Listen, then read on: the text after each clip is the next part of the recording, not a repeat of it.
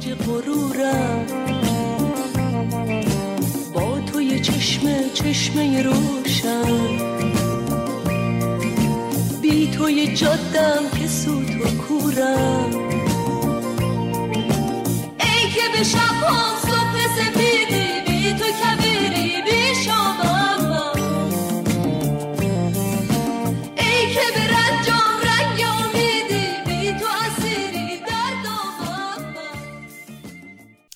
همونطور که در ابتدای برنامه هم اعلام شد این هفته در خدمت سه تن از اعضای انجمن ایرانی زندانیان سیاسی سابق در کانادا هستم. مهمانان این هفته خانم سیمین بورچی پرستار و فعال سیاسی از تورنتو آقای خسرو زیایی فعال سیاسی از تورنتو و آقای شکور غفوری دارای دکترای شیمی ساکن اتاوا هستند. دادگاه حمید نوری در سوئد به روال خودش ادامه میده و این فرد که یکی از عاملین قتل عام سی هزار زندانی سیاسی در تابستان 1367 است و به همین اتهام هم دادگاهی شده همه چی رو انکار می‌کنه. از قبیل وجود زندانی به نام گوهردش قتل عام شکنجه و غیره. با هم به گفتگو با این زندانیان سیاسی سابق میشینیم و واکنش اونها رو میشنویم از دروغهای حمید نوری یا حمید عباسی. با سلام خدمت شما خانم قفاری و با تشکر از وقتی که به ما دادین. من سیمین بورچی هستم. در پنج مهر شست دستگیر شدم و در زندان قزلستار و اوین بودم. اول اوین بودم بعد منو بردن قزلستار و حدود یک سال و نیم زندان بودم. به چه جرمی؟ هواداری از مجاهدین. من خسرو زیایی هستم. در 9 تیر سال 1360 دستگیر شدم و به مدت هفت سال در زندانه های اوین، قزلسار، گوهردشت و همدان در اسارت به سر بردم. جرمم هواداری از سازمان پر افتخار مجاهدین خلق ایران بود.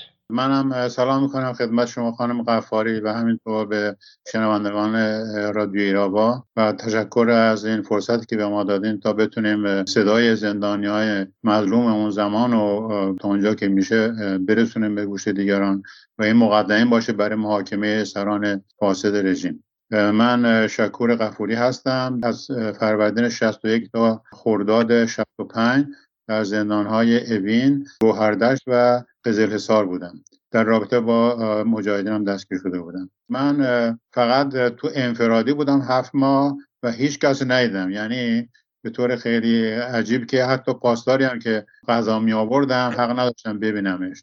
یعنی یه جوری بود که مثلا طرف به ما فشار آورد که باعث پشت ما بهش بکنه وقتی در باز می‌کنه. دستم خیلی خندهدار. دستم ببرم پشت تا بشقاب بشقاب غذا رو بگیرم. مثلا یه انفرادی خیلی مطلق بود. هیچ صدایی هیچ حرکتی هیچ چیزی حق نداشتیم ببینیم.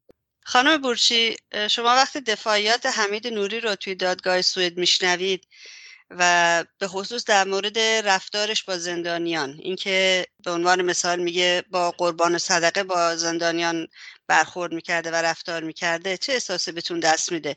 اولا باید بگم که من یه هوادار ساده بودم اصلا فکرش نمی کردم وقتی وارد زندان بشم یه همچی چیزایی رو ببینم. نصف شب تو خونه ما ریختن هفتش ده تا مرد گردن کلفت. از تو رخت خواب کشیدن بیرون جلو چش پدر مادرم چیز زدن و برداشتن بردن. چند سالتون بود اون موقع؟ اون موقع 19 سال اینطورا داشتیم. اول ما رو بردن کمیته که آن مجلس جمهوری اسلامی اونجاست تو بهارستان. من اونجا نگه داشتن. یه تقریبا دو سه هفته پدر مادرم هر جا می‌رفتن می‌گفتن ما نداریم اینا رو اینجا. بعدا ما رو بردن اوین وقتی که دفاعیات این جنایتکار رو میشنوم واقعا خونم به جوش میاد. چون چیزایی که من اونجا دیدم یاد شعر مشیری میفتم که می‌گفت هیچ حیوانی به حیوانی نمیدارد روا آنچه این نامردمان با جان انسان میکن هنوزم که هنوزه وقتی یاد اون روزا میفتم واقعا بغض و گلوم جمع میشه که چطوری انسان می‌تونه تا این حد وحشی باشه. شلاق زدن که اصلا یه چیز عادی بود. یعنی وقتی منو بردن تو شعبه اون بازجو بهشون گفتش که ببندینش به تخت. بعد من ازش پرسیدم برای چی میبندینم به تخت؟ گفت برای اینکه باید شلاق بخوری. گفتم چرا؟ گفت برای اینکه دروغ گفتی. گفتم خب شما هنوز که بازجویی نکردی ببینی من دروغ میگم یا راست میگم. گفت ما اول می‌زنیم بعدا بازجویی می‌کنیم. یعنی تا این حد اینا واقعی بودن. یکی از دوستانی که توی بند با هم بودیم توی اتاقی که من بودم سلول مادرها بود تو اوین 241 بالا. انقدر جمعیت اونجا زیاد بود که ما مجبور بودیم حتی یه وری بخوابیم شبا. بیشتر مادرایی که اونجا بودن حتی اون مادرایی رو که گرفته بوده آورده بودن اونا اصلا سیاسی نبودن. اونا مثلا اومده بودن دنبال بچه هاشون یا بچه های اونا رو نمی‌تونستن پیدا کنن. اومده بودن اونجا اونا رو برده بودن اونجا. مادر همدم مادر مهری مادر حمزه مادر حمزه بچهش از تو خونش گرفتن برده بودن. بعد اومده بود اونجا در زندان می‌گفت بچه من اینجا گفتن نه. بعد دیدن این خیلی سمجه میاد و میره. گفتن خب حالا بیا ما یه سری عکس داریم بهت نشون بدیم ببین می‌تونی چون خیلی هاشون اسمشون رو نگفتن. وقتی اینو برده بودن تو روز پنجشنبه بود می‌گفت جلوی من با اندازه 50 تا آلبوم گذاشتن. عکسای مختلف همه یه سری اعدام شده جلوی من گذاشتن. من نگاه کردم گفتم نه اینا بچه های من نیستن. حالم خیلی بد شده بود. گفتم خب من می‌خوام برم خونه من می‌خوام برم الان دیگه غروب می‌خوام برم نماز بخونم. بهش گفته بودن که ببخشید دیگه در بسته شده. شما باید بمونی شنبه تو رو آزاد کنیم. شنبه تو رو آزاد کنیم یک سال و نیم بنده خدا تو زندان بود. سیما حکیم معالی تنها دختر خانواده بود. رشته بکنم بازرگانی درس می‌خوند. این بنده خدا رو آویزون کرده بودن به صورت قپونی دستش انقدر کش اومده بود که اولا که یه دستش که اصلا توانایی نداشت دست دیگرش هم به زحمت جابجا جا می‌شد. انقدر شلاقش زده بودن از رون پاش گوش گرفته بودن کف پاش پیوند زده بودن. ولی این دختر همیشه می‌گفت اینا هیچی نیست برای من. من فقط از این میترسم که وقتی می‌خوان منو اعدام کنم به من تجاوز کنم چون اون موقع هست بود دخترایی که باکره بودن می‌گفتن که قبل از اعدام اینا باید اعدام بشن برای اینکه تو قانون خودشون بود. اگه کسی باکره باشه اعدام بشه به بهش میره. و نمی‌خوایم کسی به بهش بره. خانم یعنی... بورچی آیا موردی بود در رابطه با همین موضوعی که دارین الان میگین تجاوز جنسی قبل از اعدام؟ موردی بود که کسی مورد این عمل شنی قرار گرفته باشه و باتون صحبت کرده باشه در این رابطه؟ اصلا رسم بود که دخترها بگن صحبت کنن تو این رابطه؟ نه وقتی میبردنشون برای اعدام این کارو می‌کردن. ولی اگر بگردین در تو یوتیوب هم باید باشه. خیلی از خانواده که در این مورد صحبت کردن.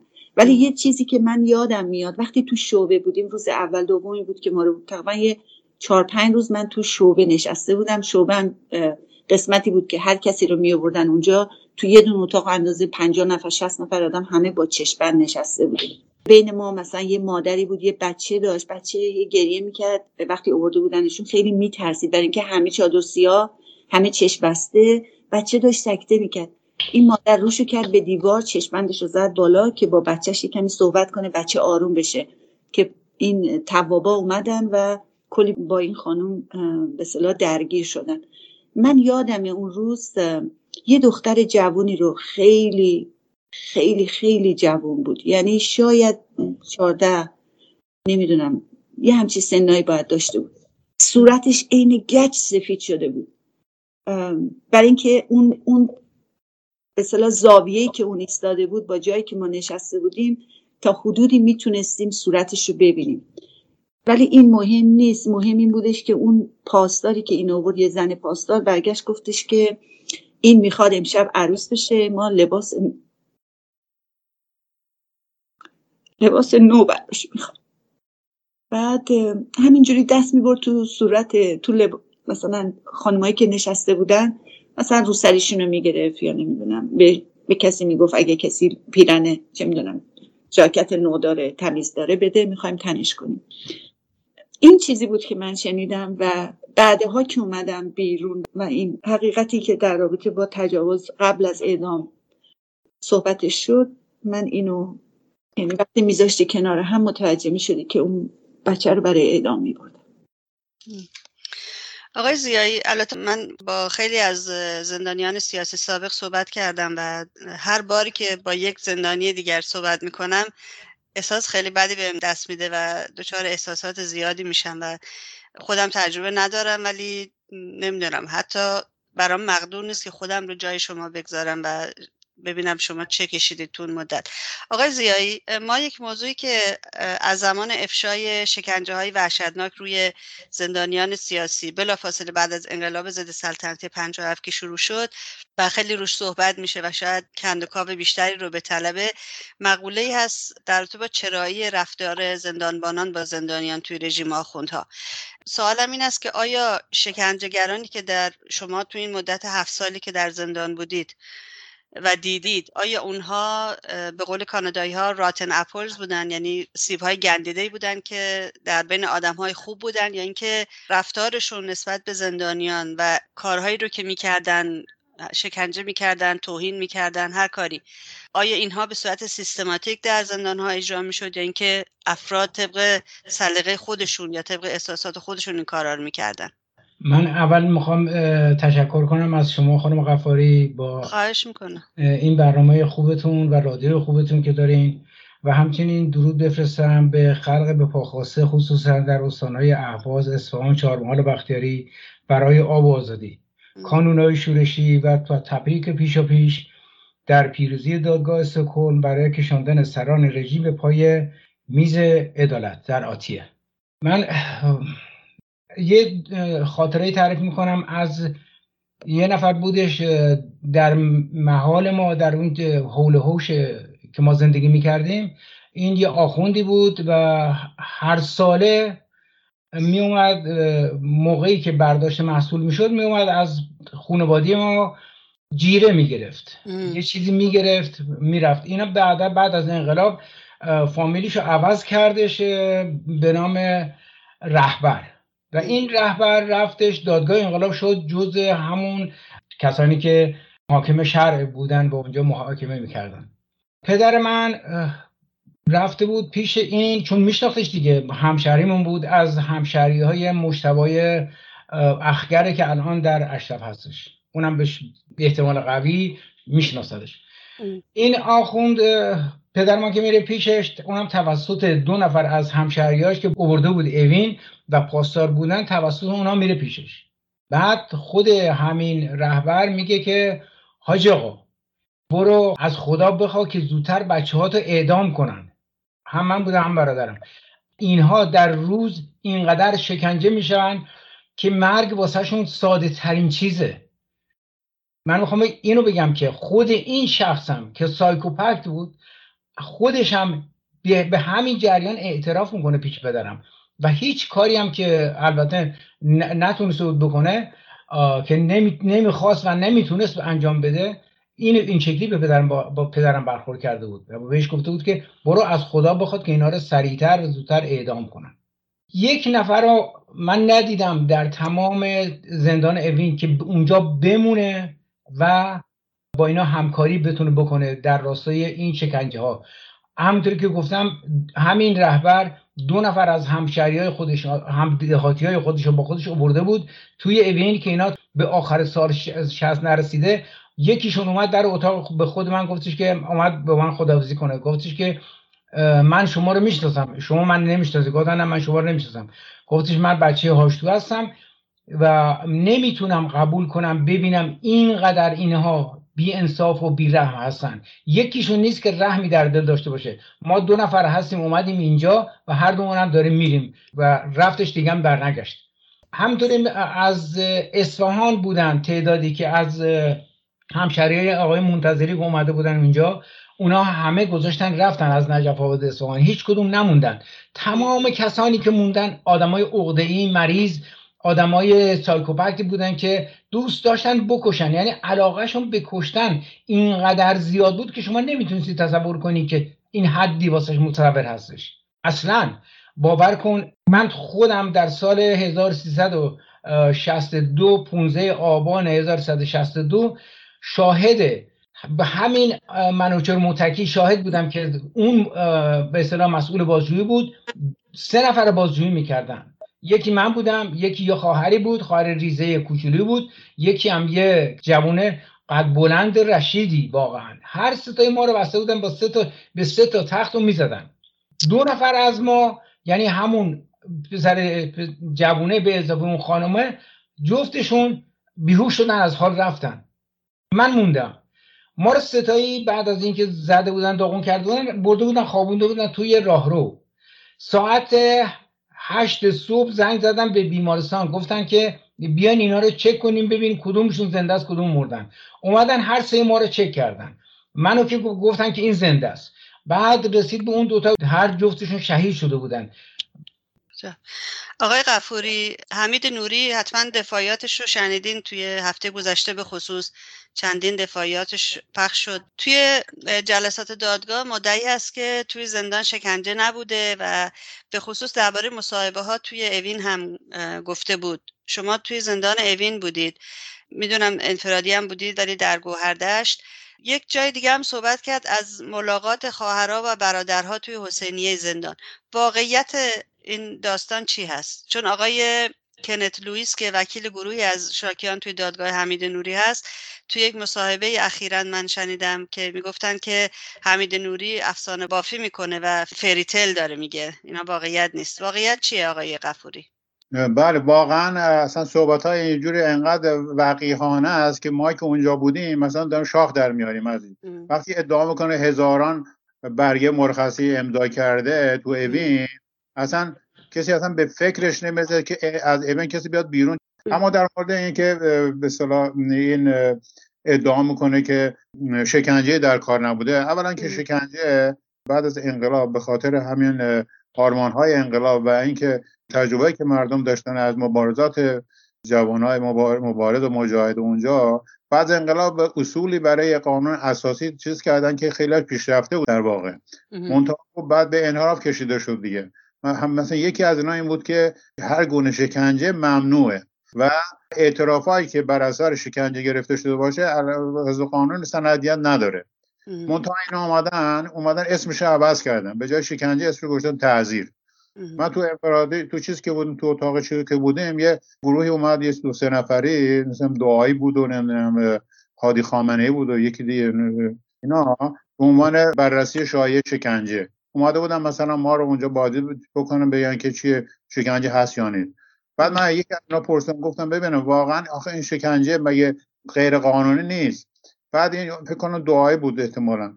جواب داد گفت که آره شکنجه که نیست ولی خب در اسلام تعذیر هست. و تعذیر هم اینجوری هست که طرف کسی که شلاق می‌زنه باید قرآن زیر بغلش بذاره. یعنی حد به اصطلاح ضربه اینجوری تعیین کردن که خب زیر بغل بزنه ما چی بدیم بعد که یعنی با همون دستی که قرآن زیر بغلشه بله، با اون بله. دست فقط شلاق بزنه. بله. یعنی ضربه رو اصلا کنترل بود.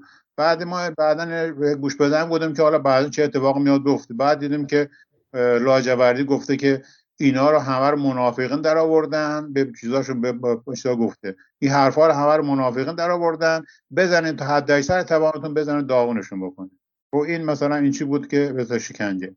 بعد یه چیز دیگه که ادعا کرده بود که این حمید نوری که مصاحبه هایی که انجام میشه تو سنیه خب اونجا از همون سال 60 61 62 اینا که من اونجا بودم مرتب مصاحبه تو سنیه برگزار می‌شد. اونایی که آزاد می‌شدن باید میمدن یه خورده از چیزشون بگند و بعد بگن که ما اشتباه کردیم این چیزا. ولی غیر از اون یه نوع دیگه مصاحبه بود که آدم ها شخصیت ها بودن. بعد حالا این ادعا می‌کنه میگه که تمام مصاحبه که اونجا می‌شد داوطلبانه بوده. مثلا کسی میمده نظر عوض شده بود درخواست می‌کرد که می‌خوام مصاحبه بکنم اینا. من شاهد بودم. همبندی من یکی بود که یه بار صداش کردم بردم چیز بازجویی برگشتم که دستش بسته است. دیدم که زدن دستش شکونده بودم و فرستادم بهداره که بسته بودم. گفتم آخه چی شد؟ من بعد این همه هنوز حرفات در مطالب در نیامده. هنوز عدد می‌خوان که بگن که حرفاتو چیز بزن گفت نه بابا اونا که از اول معلوم بود مثلا. مسائل من از اول معلوم. الان ولی یکی دفعه یازدهمه که من شکنجه می‌کنن که بیام مصاحبه بکنم. یعنی یکی در واقع یکی کاندید سازمان برای چیز بود؟ برای یکی از شهرها بود. یعنی شخصیت ها رو اینجوری میشین می‌کردن. در دفعه یازدهم بود که گفت که من رو شکم. بعد وقت چی بود؟ من اتفاقا تعجب می‌کردم که این حتی حمام میره جورابش در نمیاره. بعد من یه خود دقت کردم یه فرصتی من دیدم که داشت نماز میخوندم. اینو از پشت دیدم که انگشتاش نصفش ریخته نصف دیگرش هم سیاه شده. کف پاش هم که اصلا چیزه یعنی از بین رفته. خب؟ و این همه به خاطر چی؟ اینا شکنجه که بیاد مصاحبه بکنه اظهار مثلا چیز بکنه و اینا. بعد همین شخص به من گفت که یه روز که رفته بود با بازجوی برگشت گفت که ببین اگه هر کس ارتباط داره با بیرون خبر بده. این طاهر احمدزاده حتما میشنه طاهر احمدزاده. طاهر احمدزاده رو دستگیر کردن آوردن 20 تا بازدار ریختن سرش دارن شکنجهش می‌کنن که وادارش کنن بیاد برای مصاحبه. که بعد از یه مدتی تو این شوهای چیز دیدیم تو شوهای همین حسینیه که لاجوری ترتیبش داده بود یعنی که گروهی می آوردن اینا که مثلا مصاحبه کنن تلویزیون رژیم آورده بودن اینجا فیلم برداری می‌کردن برای مصاحبه فلان اینا. دیدم آره طاهر احمدزاده یه متن یه کاغذی رو دستش گرفته که اصلا معلومه مشخصه که چیز هست. یعنی یه نوشته شده از دیگرانه که داره می‌خونه روش. که بله دیگه هم حرفا که رو بازو می‌خواد از دهنش در بیاد در از شکنجه بالاخره دیگه حالا بریده بود یا هر چیز دیگه اون داشت میخون این لاجوردی اصلا یه چیزی بود واقعا یه جنسی یه اصلا یه چی میگن یه یه حالت حیوانی داشت که انگار بو می‌کرد که هر کس که یه کمی به اصطلاح غیرت داشته باشه بهش بند می‌کرد. اصلا مقاومت اینا رو نمی‌تونه تحمل بکنه. به قول خودش یعنی به نظر میسید که این اصلا یه فرمول طلایی به دست آورده به اسم شکنجه هر کاری خاص می‌تونه بکنه هر کسی رو خاص می‌تونه. البته خب این چیزش برای آدمای اصلی که در خودش زندان شاه دیده بود نه کارگر نبود. ولی خب دیگه تا اونجا که می‌تونست این کار می‌کرد. مثلا یه نمونهش بود که می‌گفت که تعصب هم می‌گفت که خودش قشنگ شنیدم. گفت که اگه بنی صدر اگه دستمون افتاده بود 24 ساعت آدمش می‌کردیم. مثلا. خب با شکنجه. بله دی البته خب دی معلوم مثلا خود داده یا اینا همه رو آدمایی نبودن که بیان مثلا مقاومت بکنن که قشنگ میمدن هم حرفایی که اونا می‌زد می‌زدن دیگه. یه چیز دیگه هم حمید نوری گفته بود در رابطه با اینکه خانواده ها میابدن وسیقه میذاشتن برای عزیزانشون که توی زندان بودن و گفت که هیچ ملک و خونه ای از طرف رژیم تصرف نشد و می‌گفت که قباله مثلا خونه یا زمین یا هر چیزی رو که گذاشته بودن بهشون برمیگردوندن. تو این زمینه موردی داشتین شما می‌دونین چه خبر بوده؟ برای بعد از آزادی بود که من نمی‌دونم یکی از فامیلا من من قباله گذاشت. منم اتفاقا فرصت داشتم که بلافاصله بعد از آزادی بزنم بیام بیرون.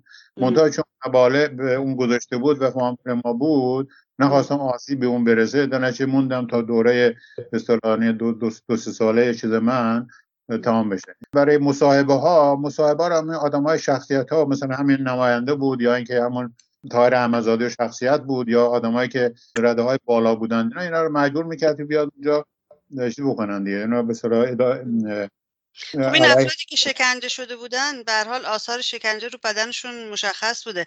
چجوری اینا رو می آوردن جلوی دوربین و حاضر می شدن که این آثار رو به نمایش بذارن به این شکل؟ شکنجه عمدتا به درو پا بود. پا هم که تو دوربین اینا خب زیاد دیده نمی‌شد که. اتفاقا اینا هم یکی از مخفی کاری اینا کارشون اصلا مخفی کاری بود. و یه موردی که من می‌دیدم اینه که کسایی که به صلاح باند پیشینا بودن اجازه هواخوری نداشتن. تو اتاق چیز ما بودیم. یعنی برای اینکه نکنه که اون بالا اون پاسداری که نگهبانی که اون بالا یه وقتی مثلا تو حیات نبینه که کسی مثلا زخمی هست و یا اینکه پیچی هست اینا. خیلی اینا از اون نظر چی می‌کنن در مورد دیدارای حسینی هم حسینی هم که خب ما میبردن همه رو میبردن اتاق به اتاق. اون زمانی که اتاقان بسته بود. بعدم که اتاقان که بعد باز کردن دیگه. اینه که این تجربه چیز بود که می‌خواست به با اتاقا رو که باز می‌کرد بهتر می‌تونست کنترل بکنه توابا رو به جان بچه ها بندازه. ولی اون زمانی که بسته بودن و اتاق به اتاق میبردن. بعد اصلا که امکانی نداشت کسی با اتاق دیگه بتونه به ارتباط برقرار کنه صحبت بکنه. برای اینکه اینا رو مثلا می آوردن به جلو میشستن از عقبا دوباره برام داشته می کسی هم حق نداشت که سرش برگردونه این ور نگاه کنه. بعدم خواهرام که اونور وایستاده بودن که بینشون یه به اصطلاح پرده بود. تازه خواهرام که همه چادری بودن اصلا هیچ مثلا کسی دیگه همه یه شک بودن دیگه. بنابراین ادعا می‌کرد که نمی‌دونم خواهر برادر همدیگر می‌دیدن اصلا کذبه. همچین چیزی نیست.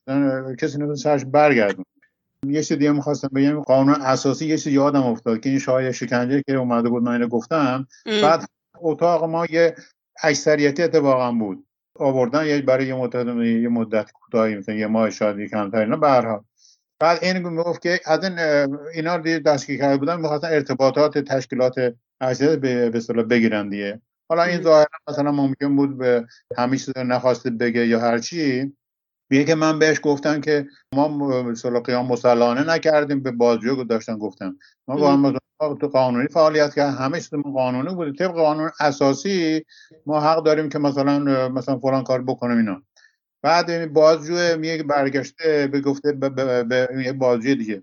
برادر قدیر اون لطفا اون قانون اساسی سفید بده من. چقدر خوب نوشتن. اشاره به یه شلاق. اشاره به شلاقی که اونجا آویزون بوده گفته اون قانون اساسی من به سال بده من قانون اساسی سفید چقدر خوشخط نوشته شده. اینه که خوش می‌دونن که قانونی اونجا چیزی نبود. اونجا فقط همون شلاق و زور و شکنجه کار می‌کرد. اصلا قانون در کار نبود. من در رابطه با این برخوردها یعنی خاطره ای که از بچههایی که مثلا میگن که اوین می‌رفتن مز... چیز می‌کردن توی اوین حسینی اوین با هم دیگه ملاقات می‌کردن. یه خاطره کوچیک دارم. و از خانواده قدیانی بودن. یادم نیست تعداد 11 نفر یا 16 نفر که قبل از انقلاب با خود همین لاجوردی رابطه خانوادگی داشتن. می‌خوام از شقاوت لاجوردی بهتون بگم ببین چقدر بیرحم بود. اینا شبی بود که یه تعدادشون فکر کنم پنج نفر یا شیش نفرشون فردا صبح بنا بود اعدام بشن. صدا زد خانواده قدیانی اسمشون صدا زد. بین خواهرها بودن و پسرشون بیژن قدیانی تو اتاق ما بود. اون صدا زد پدرم اینا همه صدا زد. گفتش که امشب توی حسینیه گفت امشب از خانواده منافق قدیانی می‌خوام یادم نیست. یا پنج نفر یا شش نفر فردا می‌خوام امشب می‌خوام اعدام کنیم.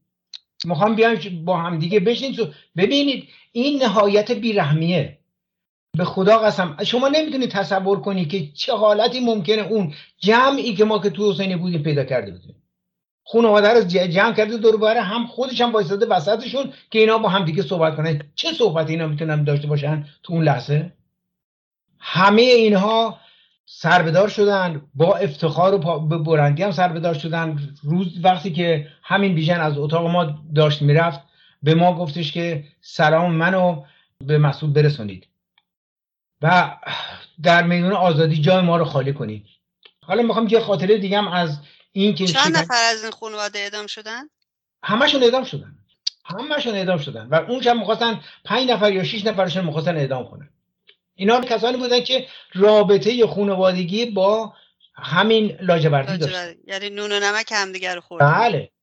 حالا اینا زیاد بودن. مثلا خانواده حسینی بود. اینا من چند نفر چند تا از خانواده رو دیدم من می‌شناسم. در رابطه با شکنجه و نوعا شکنجه بود یا نبود یه نفری که اسم آورد آشکور گفتش که دعایی و حالی خامنه ای اومدن تو اتاق ما.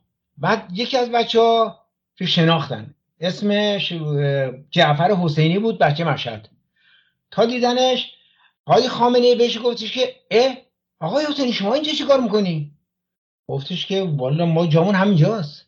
دیدی که قبل از انقلاب هم همینجا بودیم. الان ما همینجاییم. راه دور نرفتیم. ما یه مدت رفتیم بیرون یه سری زدیم فامیلا و برگشتیم.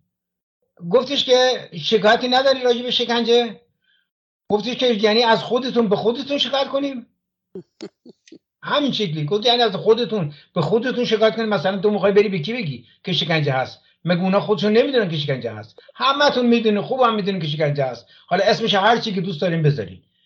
این رفتش بعد از یک هفته همین جعفر حسینی بردن واسه بازجویی. زدنش تا جایی که دیگه امکان اینکه رو پا بتون را بره نداشت. آوردن تو اتاق ما موندش تو اتاق و بعد از یه مدتی یه روز یکی از پاسدارا در اتاق باز کرد گفت بوی گند میاد تو اتاقتون.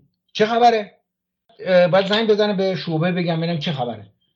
زنگ زد به شعبه یه مرتبه دیدیم از طرف شعبه اومدن ریختن تو اتاق. اونا فهمیده بودن که جریان چیه. ما همین جعفر حسینی رو قایمش کرده بودیم. گفتن که جعفر حسینی کجاست؟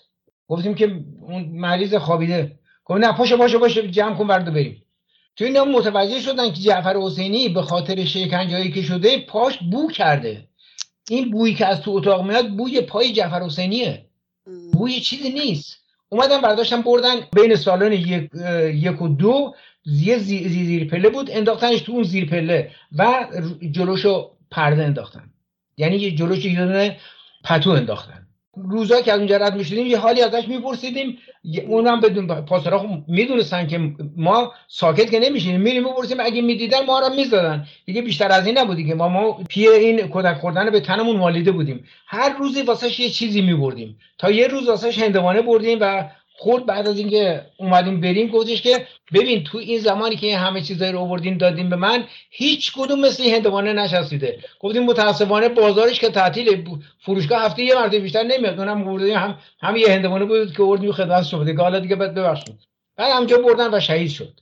یه مورد دیگه از این چیزا واسهتون تعریف کنم از این نمایش نمایی که توی حسینیه اجرا می‌کردن. ببین نمایش نمایی که توی حسینیه اجرا می‌کردن به چند دسته تقسیم شد یکی کسانی بود که شبی که می‌خواستن اعدامشون کنن اینها به خیال اینکه اینها برمیگردن میوردن حسینیه. مثل حبیب خبیری. من خودم تو اون جلسه حبیب خبیری بودم. به حبیب گفتن که حبیب امشب می‌دونی که چه شبیه؟ گفت بله می‌دونم چه شبیه. امشب شب وصله. گفتش که آوردیم اینجا که صحبت کنی. گفتش که منو داشتم نماز میخوندم. ارتباط منو با خدا قطع کردین که آوردین امشب و به من بگین که شب وصله. لاجوردی دید بعد جوری خورده. دیگه ولش کرد این چیز اومد پایین. یه مرتبه یک نفر رو آوردن به نام مصطفی. مصطفی رحیمپور یا پور رحیمی همچی اسمی داشته. فامیل این با یه ماشین گرفته بودنش که ماشین سوراخ سوراخ شده بود از رفته بود ولی ماشین به نام من بود و این شخص این لو نداده بود. اون شب بردنش من درست روبروی همین نشسته بودم. روبروش نشسته, نشسته بودم داشت منو می‌دید. از این پرسیدن که امشب می‌دونی که شب اعدام تو هستش این لاجبرتی خیلی شقی بود. اینا رو به سادگی می‌گفت. گفتش که بله می‌دونم. گفت حالا چه احساسی داری؟ گفت احساس خوبی داره چه احساسی مهم داشته باشم؟ من حقیقت چون می‌دونست که ماشینی که هست دستش به نام منه ممکنه مثلا منو ببینه چیزی بگه به خاطر اینکه بخواد خودشو حتی حداقل واسه چند روزی دیگه بتونه زنده بمونه. گفتم نه اصلا انگار که اصلا با این صحبت نمی‌کنن. این در یک فازی دیگه در جای دیگه داره زندگی می‌کنه در جای دیگه داره سیر می‌کنه. بعدش برادر همین شخص اومد توی سالن. سالن ما سال 65 بود و گفتش که من برادرم اینجوری پور رحیم گفتم می‌شناسی رحیم پور یا پور رحیم؟ گفتش که گفتم فلانی می‌شناسی که اون برادر من بوده چطور بوده؟ میگن همه میگن تبا بوده. گفتم هر کی میگه چرند میگه. من خودم یه موردی داشتم که اصلا امکان نداره که حتی اون شبی که اومده بود اونجا نور از دورتش میبارید. کی همچی حرفا رو می‌زنه؟ بعدا متوجه شدم یکی از برادر بزرگتری داشتن اینا. که اون ترسیده بود اون این حرف به برادر زده بود. یه موردی دیگه داشتم که از کسانی که می‌خواستن آزاد بشن اینها رو می آوردن حسینیه که به اصطلاح بگن ما اگه بریم بیرون دیگه با سازمان مجاهدین خلق ارتباطی برقرار نمی‌کنیم. یکی از اشخاص به نام محمد تربتی مجاهدم بود که اووردنش حسینیه. اون قبول نکرد که بره بالا. ولی این جریان می آوردن اونجا افرادو که شناسایی بشن. این یه مدتی نگه داشتن. هیچی نداشت. این یعنی از محمد تربتی هیچی نداشتن. هیچی پی پرونده خالی بود. به عنوان رهگذر مشکوک گرفته بودنش. روزی که آزاد شد ما اومد از در بره بیرون یه توابی اونجا شناساییش می‌کنه و برگردونده بودنش دیگه به دادگاهی جایی نرسیده. همون شبانه بردن اعدامش کردن. از این نمونه ها زیاد داشتیم. ولی یه نمونه هایی که اینا به اصطلاح تمام اینها رو واسه خود اوین فقط پخش می‌کردن. ولی چیزی که انتخاب می‌کردن و پخش می‌کردن واسه تلویزیون اونها موردهای خاصی بود که میبردن تو اتاقهای مخصوصی که همین شخصی که آقا فکر میگه میومد اونجا اسمش هم یادم اسمش مشتبه بود اینه چی بود؟ الان درست یادم نیست. که بعدها یکی از کسانی بود که قدوسی بود برای من اون که من گفتم مصاحبه میگه مجید قدوسی بود.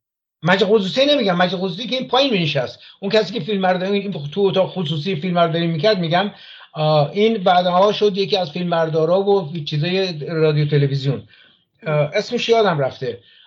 این همیشه به صورت کسانی که میبریدن فردی می‌برد اونجا از کسانی بودن که مثلا مثل حسین روحانی مثل همین تار احمدزاده. هر کسی که هر کسی که به اصطلاح آماده می‌شد که چیزی رو علیه به اصطلاح حرکت های بعد از سی خورداد بگه و میداشت میبردن اینجا. این سه نوع مصاحبه بود اونجا. تنها این که مثلا بگیم یه, مصاحبه، یه شکلی از مصاحبه بود نبود.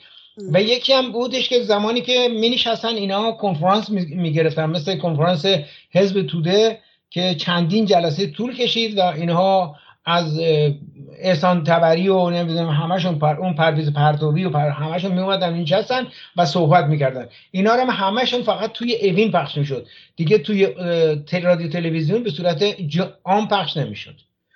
ببخشید خیلی صحبت کردم. خواهش می‌کنم. خانم بورچی شما نکته داشتین سر این موضوع؟ صحبت من این بود که جنایت هایی که این رژیم در حق جوانای ایرانی کرده. حالا چه با اسم مجاهد فدایی نمی‌دونم مخالف.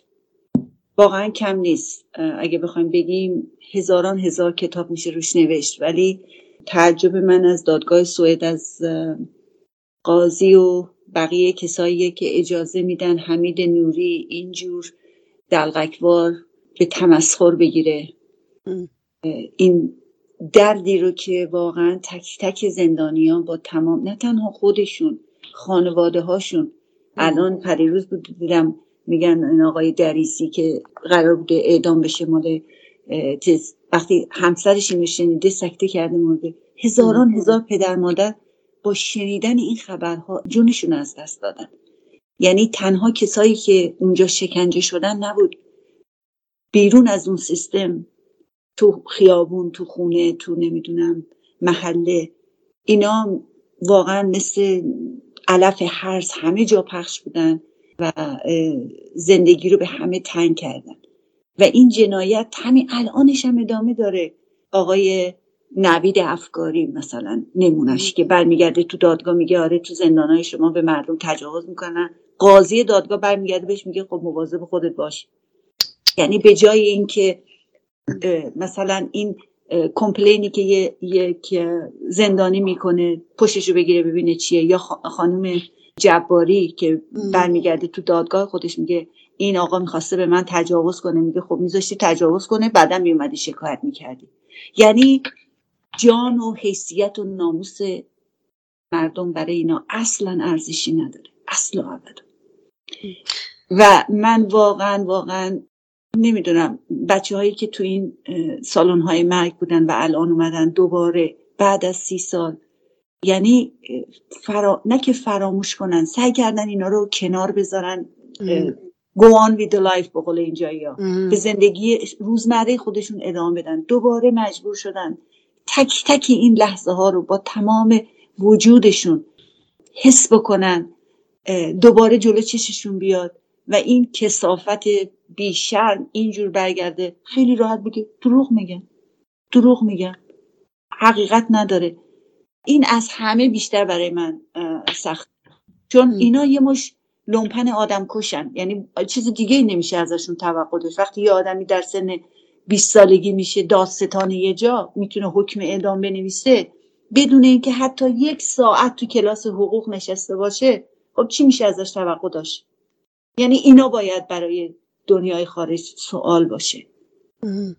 کدومی که از شما با حمید نوری برخورد داشتین یا ملاقات داشتین یا دیده بودینش؟ من سه مرتبه حمید نوری رو دیدم. آقا زیایی اولین باری که دیدین اینو برداشتتون چی بود ازش؟ اولین بار سال 1364 اردیبهشت یا اواخر فروردین 1364 بود که از اوین انتقالمون دادن به گوهردشت. چند نفر وایساده بودن که ما رو تحویل بگیرن. یکی از کسانی که می‌خواست ما رو تحویل بگیره همین حمید عباسی بود. یکیش ناصریان یعنی مقیسه بود. و یه پاساری دیگه و چند تا پاسار هم که مسلح دور دور برمون وایساده بودن. بعد همین حمید نوری شروع کرد به صحبت کردن که اینجا بهش میگن گوهردشت. زندان گوهردشت زندانش اوین نیست دیگه. اینجا باید ساکت باشیم آروم باشیم. و هر چی که ما میگیم گوش بدیم پشت سر اونم خود مقیسه یا همین ناصریان صحبت کرد. ناصریان هم من خودم شخصا بهش می‌گفتم جژو جژو یعنی جوجه تیغی.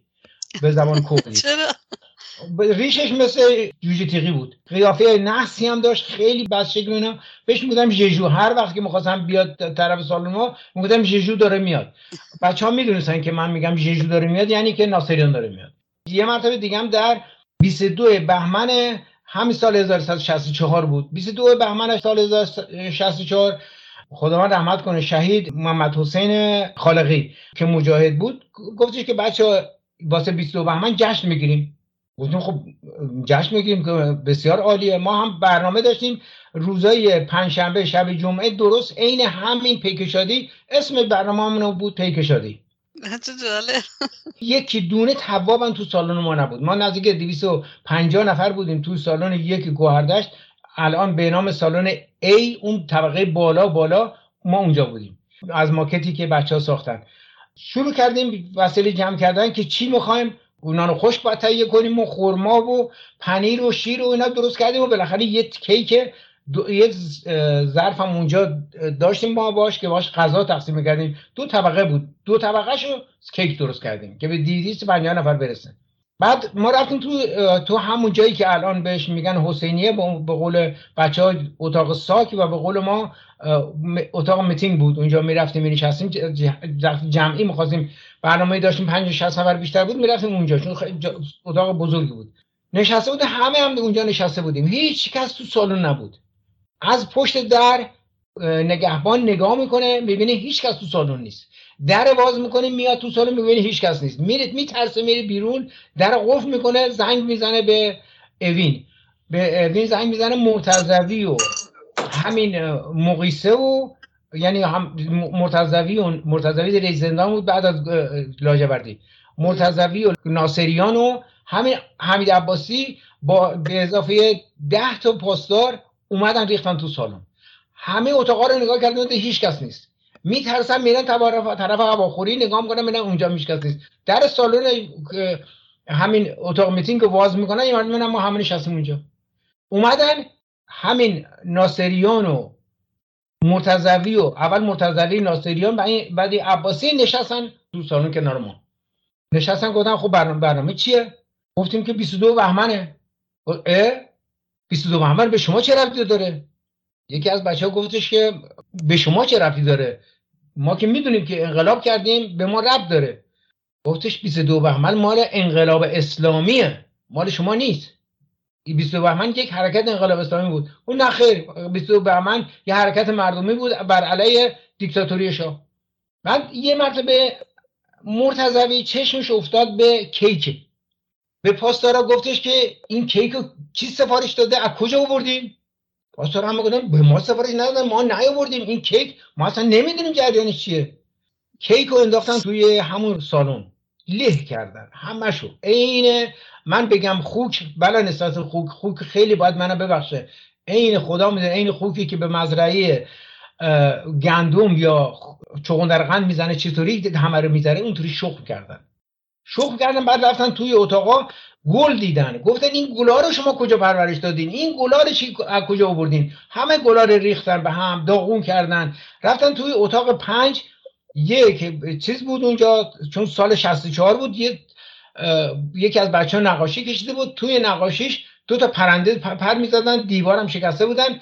گفتن این انقلاب مرگمه این نمود همونه. آخر سرش. چیرگی شما زندانی بودین آقای زیایی. گل کجا آورده بودین؟ بچه ها تخم گل یا خود شاخ گل وقتی که می‌خواستن بیان ملاقات به بچه های کوچیک می‌دادن کلا میذاشتن سرشون یه تیکه میذاشتن لای کلا. اونا رو میوردن ما میوردیم تکثیر می‌کردیم. خیلی عجب دورانی بوده. بله. بعد من یه چیز این وسط پرانتزی باز کنم. وقتی از بچه از من می‌گفتن بهترین دوران زندگیت کیه خدا می‌دونه. هنوزم که هنوزم میگم بهترین زمانی بوده که زندان بودم. یعنی همش با بچه های یک رنگ یک دست با صفا. هیچ چیقه مثل اونجا واسه من شیرین و لذت بخش نبوده. و این کاش با همون بچه رفته بودم. اینا همه چیز رو زدن داغون کردن و وقتی که اومدن برن حمید عباسی گفت مسئول سالن کیه؟ منم بزرگتر از همه اون بچه اونجا بودم. یعنی از سن سال از من کسی بزرگتر نبود. گفتم منم مسئول سالن. خب بیا بیرون. من برد بیرون. از اتاق که رفتیم بیرون یه دو تا اتاق هست بهشون میگن فرعی. از فرعی میری توی سالن میشین. توی سالن ما رو برد توی یکی از اتاقای روبرو به اتاق کوچه که تقریبا سه در سه بود من رو برد اونجا. گفت همینجا دست بزن به دیوار وایسا. بعد یک از پاسدارا رو صدا کرد گفت وایسین اینجا اینو نمی‌ذارین تا سه شو سه روز هم همینجا نگاش میدنین و این سه روز هم من همونجا موندم این برخورد دومم بود با آقای حمید نوری. برخورد سومم دومین روز عملیات فروغ جاویدان بود. که داشتم یه جا کار می‌کردم سر کار چون ما گزارش باید می‌دادیم که کجا هستیم کجا نیستیم هفته یه مرتبه باید می‌رفتیم واسه معرفی و اونجا گفته بودم من کار پیدا کردم رفتم سر کار. دیدم یه نفر اومد دنبالم. تا دیدمش شناختمش. دیدم حمید نوریه. گفتش که بیا بریم اوین. چند تا سوال داریم ازت بکنیم. منم بردن اوین منو بردن توی آموزشگاه. از پله که می‌رفتیم بالا دست راست اولین اتاق من رفتم من نشون اونجا. گفتش خب حالا بگو ببینم. شنیدی که مجاهدین نگفت منافقین هم تو گفت شنیدی که مجاهدین حمله کردن به ایران؟ گفتم نه من چیزی نشنیدم. من رادیو تلویزیون اینجا رو گوش می‌دادم من شنیدم که عراق پیمان شکنی کرده از حمله کرده. گفت اطلاع نداری یعنی تو؟ گفتم نه من از کجا به اطلاع داشته باشم؟ دیدی که سر کار بودم. با لباس کارم من نقل اوردی برداشته بود اوردی اینجا. چه اطلاعی می‌تونستم داشته باشم؟ کسی که داره کار می‌کنه کسی که داره رادیو تلویزیون اگه هستش داره میشنوه مال همینجاست. من گذاشت رفت یک ساعت بعد بعد از یک ساعت اومد اون روز که من اونجا بودم صدای پای بچه ها رو به شدت میشنیدم. صدای پاشون میده توی آموزشگاه معمولا هر وقت که یه نفر رو میبردن یا میبردن اگه صدای پاش می‌رسید می‌گفتن صدا در نیاد. آروم اینجا نفس در میاد آروم میری آروم میاد میبردن. تو اتاقی که بود تو اتاق به 500 تا یا 400 تا سلول انفرادی بود میبردن توی سلولا. ولی اون روز می‌دیدم که سر صدا دارم با سر صدا بچه ها میان و میرن و اینا هیچ هیچی نمیگن. خیلی تعجب کردن. چون بعدا که بعد یعنی همون سال که ما در شهری بر ما و اینا بود که ما متوجه شدم که اوین اون روزا داشتن اعدام می‌کردن. و منم اتفاقا به خاطر همون برده بودم و چون لیاقت شهادت نداشتیم برم گردوندم و این سه مرتبه رو من رو در رو با حمید نوری یک مرتبه بیشتر از یعنی همین دفعه آخرش بیشتر از یک ساعت باهاش بودم. قربون صدقتون هم که نمی‌رفت تو این یک ساعت. والا قربون صدقه هم که نرو تنها دستش هم دیده بودم ولی خب من از شانس بودم که تنابش نتونست کردنم بندازم با تناب قربون صدقه مردم. نه نه منظورم از نه با تناب که نبود. ولی با یه مامانا. قصدش بود دیگه. یه چیزی من بگم درباره ادعای خوشرفتاری پاسدارا. خب بله. شکلگرا که داخل شعبه ها بودن خب کارشون رو چیز فهم می‌کرد ولی همین پاسدارا که به قول خودش مثل این داره خدمت می‌کرد با مهربانی زنده این ور می‌کرد چند مورد داشتم مثلا یکی همینا وقتی که به اصطلاح زندانی شکنجه شده از از شعبه می‌رفت بند زیر هشت همینا پای اونو لغت می‌کردن. یعنی طرفی که مثلا پاش زخمی شده و به سختی راه میره. اینا قشنگ پوتینشون رو میذاشتن روش و یه فشار محکمی می‌دادن. این مثلا یکی از خوشرفتاری های چیز بود که مثلا طرف بدونه که کجا هست و چیکار باید بکنه. یا ما یه مورد دیگه داشتم یه خب پای بچه ها چی بود؟ اتاقی که من بودم تمام در به داغون اینا رو آورده بودن. همه پاشون زخمی و نمی‌دونم احتیاط به چی داشت. بعد یکی از اون پاش که کف پاش کلی زخمی بود و باید مرتب باند پیشی عوض می‌کرد یه پاسدار میمد عوض می‌کرد. نمردن بهتاری این موقع باند پیشینا فقط از گاز چیز استفاده می‌کردن یه گاز پنبه اینا. بعد این گاز همش با چیز جوش می‌خورد با به بدن طرف با پای طرف جوش می‌خورد. بعد وقتی هم که می‌خواد عوض کنه این دوست من هم گفت که یه خود یواش یواش درد می‌کنه درد می‌کنه. و خیلی با کمال وقاحت گفت من که احساس درد نمی‌کنم این هم مثلا که روش چیز من بود. یا مثلا تحقیر می‌کردن پس که ما رفته بودیم توی شعبه نشسته بودیم بین میزا جا نبودیم به حال بین میزا چون نشسته بودیم از بالای پشت ما راه می‌رفتن. پشت یعنی از روی شماره های ما همجور راه می‌رفتن. آقای قفوری من شنیدم که حتی از فوشای رکی که ناموسی حتی استفاده می‌کردن علیه زندانیان. فکر کنین دلیل این کارشون چی چون به شما که زندانی بودین اونجا کتک که می‌زدن شکنجه روحی روانی که می‌شدید این فوش دادن دیگه برای چی بوده؟ بله دیگه خب برای تحقیر بود بعدم یه جنس خودشون نشون می‌داد. یعنی لومپنی خودشون نشون می‌داد. برای من فوش چیزی فقط من گفتم بی پدر مادر از این بیشتر من بر در خودم چی نشدیدم نشدیدم آره یه مورد دیگه هم داشتم که مثلا یکی از تحقیرها یکی بود که اون همونجا بودم یا که پشت من راه رفت یه نفر دیگه هم بود اونجا داشتم بازجویی می‌کردم. بعد بازجوی از این پرسید گفت که خاک بر سرتون. امام به اندازه سن شما قرآن خونده. حالا شما برداشتین اومدین جلوی مثلا امام مخوام وایستین. خاک تو سرتون. بزن سر تو زمین. سرتو باید بزنی زمین. سرتو بکوب باید بکوب زمین. اینا مثلا اینجوری تغییر می‌کردن با این روش هایی که داشتن. به حال دیگه زیاده. می‌دونی مثلا آدم میاد میشینه بر, بر خود ما که اونجا بودیم چه بسه مردم که خبر ندارن؟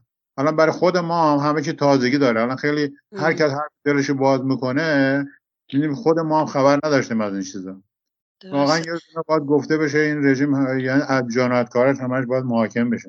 خانم بورچی شما حتما که در جریان دادگاه حمید نوری خب متوجه در واقع رابطه حمید نوری با ایرج مستاقی شدید و ما هم خیلی از این میشنویم که حمید نوری ایرج مستاقی رو ایرج خطاب می‌کنه. یعنی حتی اسم فامیلش هم صدا نمی‌کنه. به نظرتون هدفش چیه از این کار؟ چی رو نشون میده در واقع؟ حمید نوری البته اینو باید گفت کسایی که اینقدر یعنی به هم نزدیک می‌شدن کسایی که خیلی خوش خدمتی می‌کردن اینجور دوست می‌شدن با اسم کوچیک هم دیگر رو صدا می‌کردن. وگرنه اجازه نداشتن یعنی ما به عنوان یه زندانی اجازه نداشتیم. با حتی اسم ما رو صدا نمی‌کردن با فوش های رکیک ما رو صدا می‌کردن. این نشون میده که اون طرفی که با اینا رابطه داشته مثل ایرج مستاقی چقدر خوشخدمتی کرده. چقدر به قول معروف آنتن اونا بوده تو سالونا که اینا تا این حد بهش اعتماد داشتن بهش مرخصی می‌دادن نمی‌دونم با اسم کوچیک صداش می‌کردن. خودش داره میگه میگه مثلا هی به من نگاه می‌کنه به من چشمک می‌زنه به من نمی‌دونم لبخند می‌زنه. خب این نشون میده از یک رابطه خیلی نزدیک و شما نمی‌تونی با کسی که حالا از هر دو طرف چه من اونو دشمن بدونم چون اون منو دشمن بدونه اینقدر صمیمی و نزدیک باشی برادران اون راجع به شکنجه می‌گفتن. ما یه دختری داشتیم بهش می‌گفتیم زهرا. وقتی رفته بودیم تو قزل حصار این زهرا اونجا بود. تفلک یه بچه جنگ زده بود. تو تهران فکر کنم تو تیر یا شهریور بود دستگیر شده بود. میگو من رفته بودم گاز کپسول گاز رو رفت برداشتم رفتم گاز بگیرم. صف بود. بعد یه دفعه تظاهرات شد. من ترسیدم کپسول رو ول کنم برای اینکه خب یه چیز خیلی گرون قیمتی بود. ما هم چیزی نداشتیم. من وایسادم با این کپسول گاز. همه در رفتم من نمی‌تونستم اینو بلند کنم رو دوام. خب می‌فهمن که من اینو دارم. کاری با من ندارم. خاصی گرفته بودنش. گرفته بودن. هر از قسم های خود بابا من گفتم آره بیا بریم یه گازی نشونت بدیم. می‌خوایم مثلا تو رو از گاز داشتن راحتت کنیم. بعدش داشتن آورده بودن اوین و خلاصه خیلی اینو زده بودن. این پاهاش عفونت کرده بود. بعد چون رسیدگی نمی‌کردن جوش خورده بود. توش می‌گفت من وقتی راه میرم احساس می‌کنم که یه توپ قلقلی کف پامه تخت تخت صدا میده. یه روز این دکتر اوین اومده بوده توی سلولشون مثلا سر بزنه توی اتاقا. باتمان گلیچ فکر کنم اسمش بود. می‌گفت بهش گفتم که آقا من پام خیلی اذیت می‌کنه وقتی راه میرم. می‌گفت ببینم کجای پاته می‌گفت من پامو بلند کردم. این همینجوری که به زانو زد نشست. من پامو بلند کردم که نشونش بدم. یه دفعه یه چیزی از که چیز یه تیغ. البته می‌گفت موقع من نفهمیدم. فکر کردم خودکاره. از این تیغای جراحی همراش بوده. می‌گفت در آورد همین پای منو تا بلند کرد اینجوری کشید کف پای من. من دیگه ضعف رفتم افتادم زمین. برگشت گفتش که فشار بده چرکش در میاد دیگه اون قلمبه رو کف پاد نداری یعنی به همین راحتی به همین سادگی نهایت وحشیگری رو در حق زندانیا می‌کردن. و تمامش هم برای این بود که مردم یعنی اونایی که اونجا هستن بالاخره بچههایی که از همه چیزشون گذشته بودن اومده بودن اونجا. خب تک تک اون جوونا درس خونده بودن هر کسی می‌تونه سراغ کار زندگی خودش بره. یعنی از همه چی خواستن توهی بکنن آدم رو. حمید نوری میگه توی توی اوین بوده توی زندان اوین کار می‌کرده و وقتی که مراجعه می‌شده زندانیان بهش مراجعه می‌کردن حالا یا برای مرخصی بوده یا برای دارو بوده یا هر چیزی با خوشرفتاری باشون برخورد می‌کرده.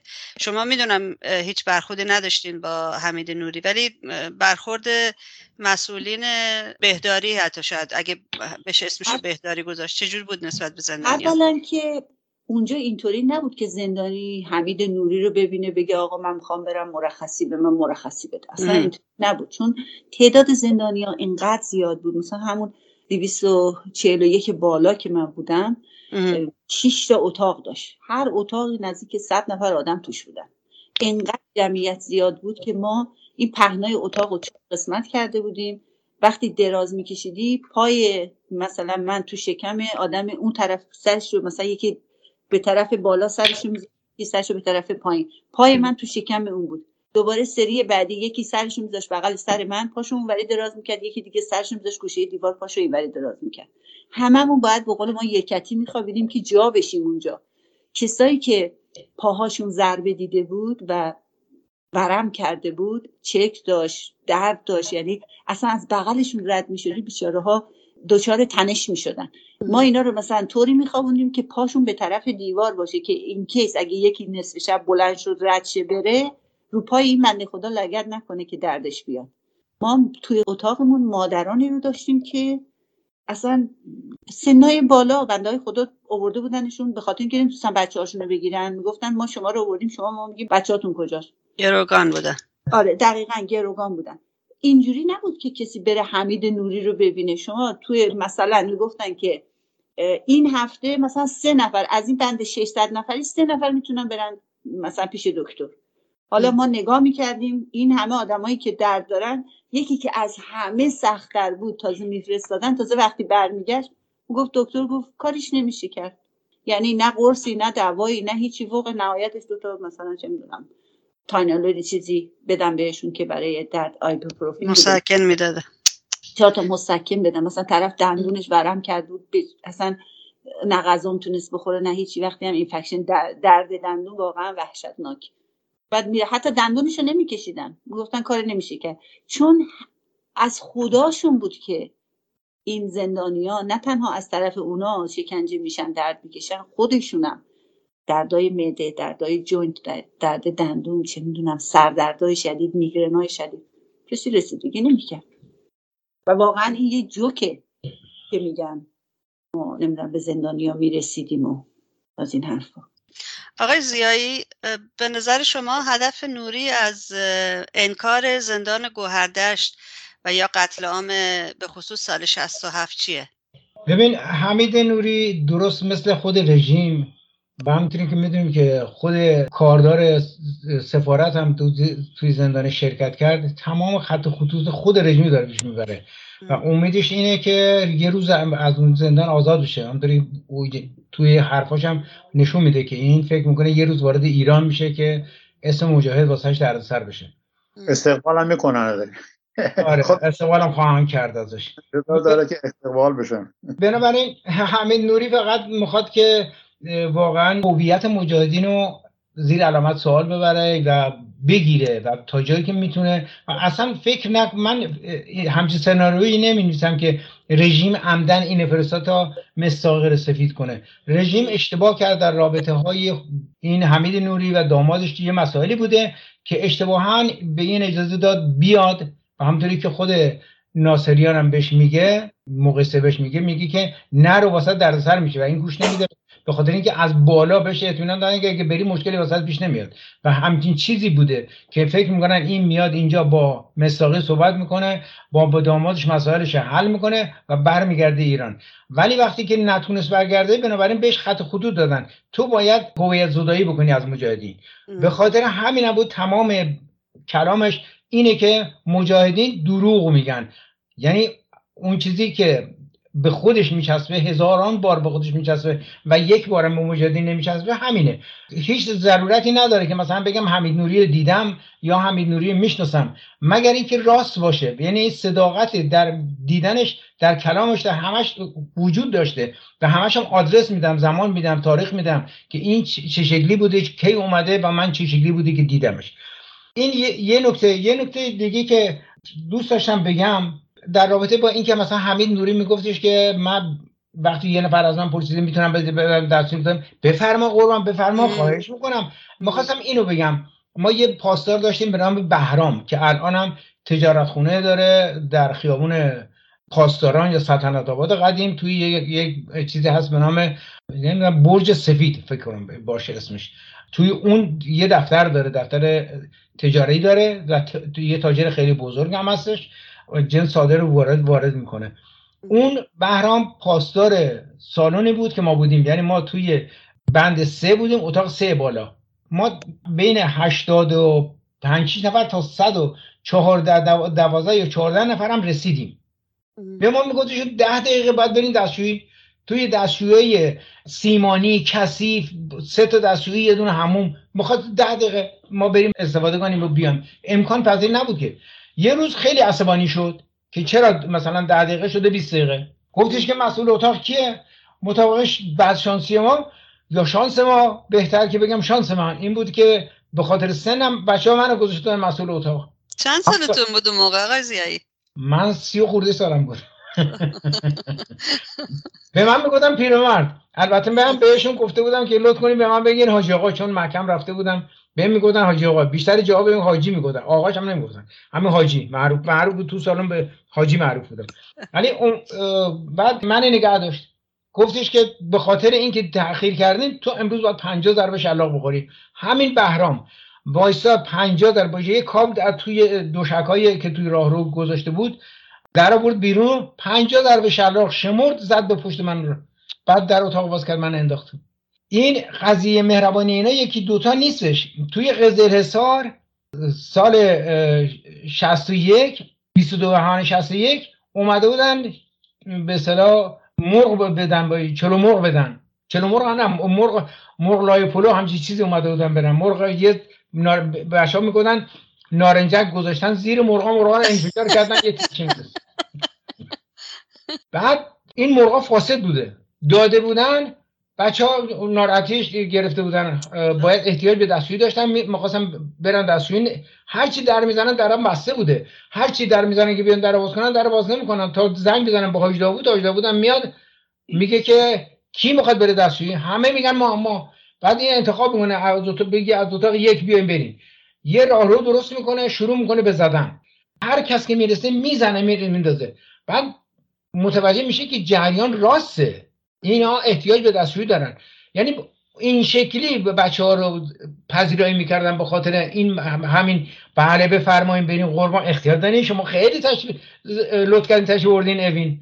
ما سال 60 که رفته بودیم اوین به ما بهترین لطفی که می‌کردن یه سیب زمینی رو با خیار به ما می‌دادن.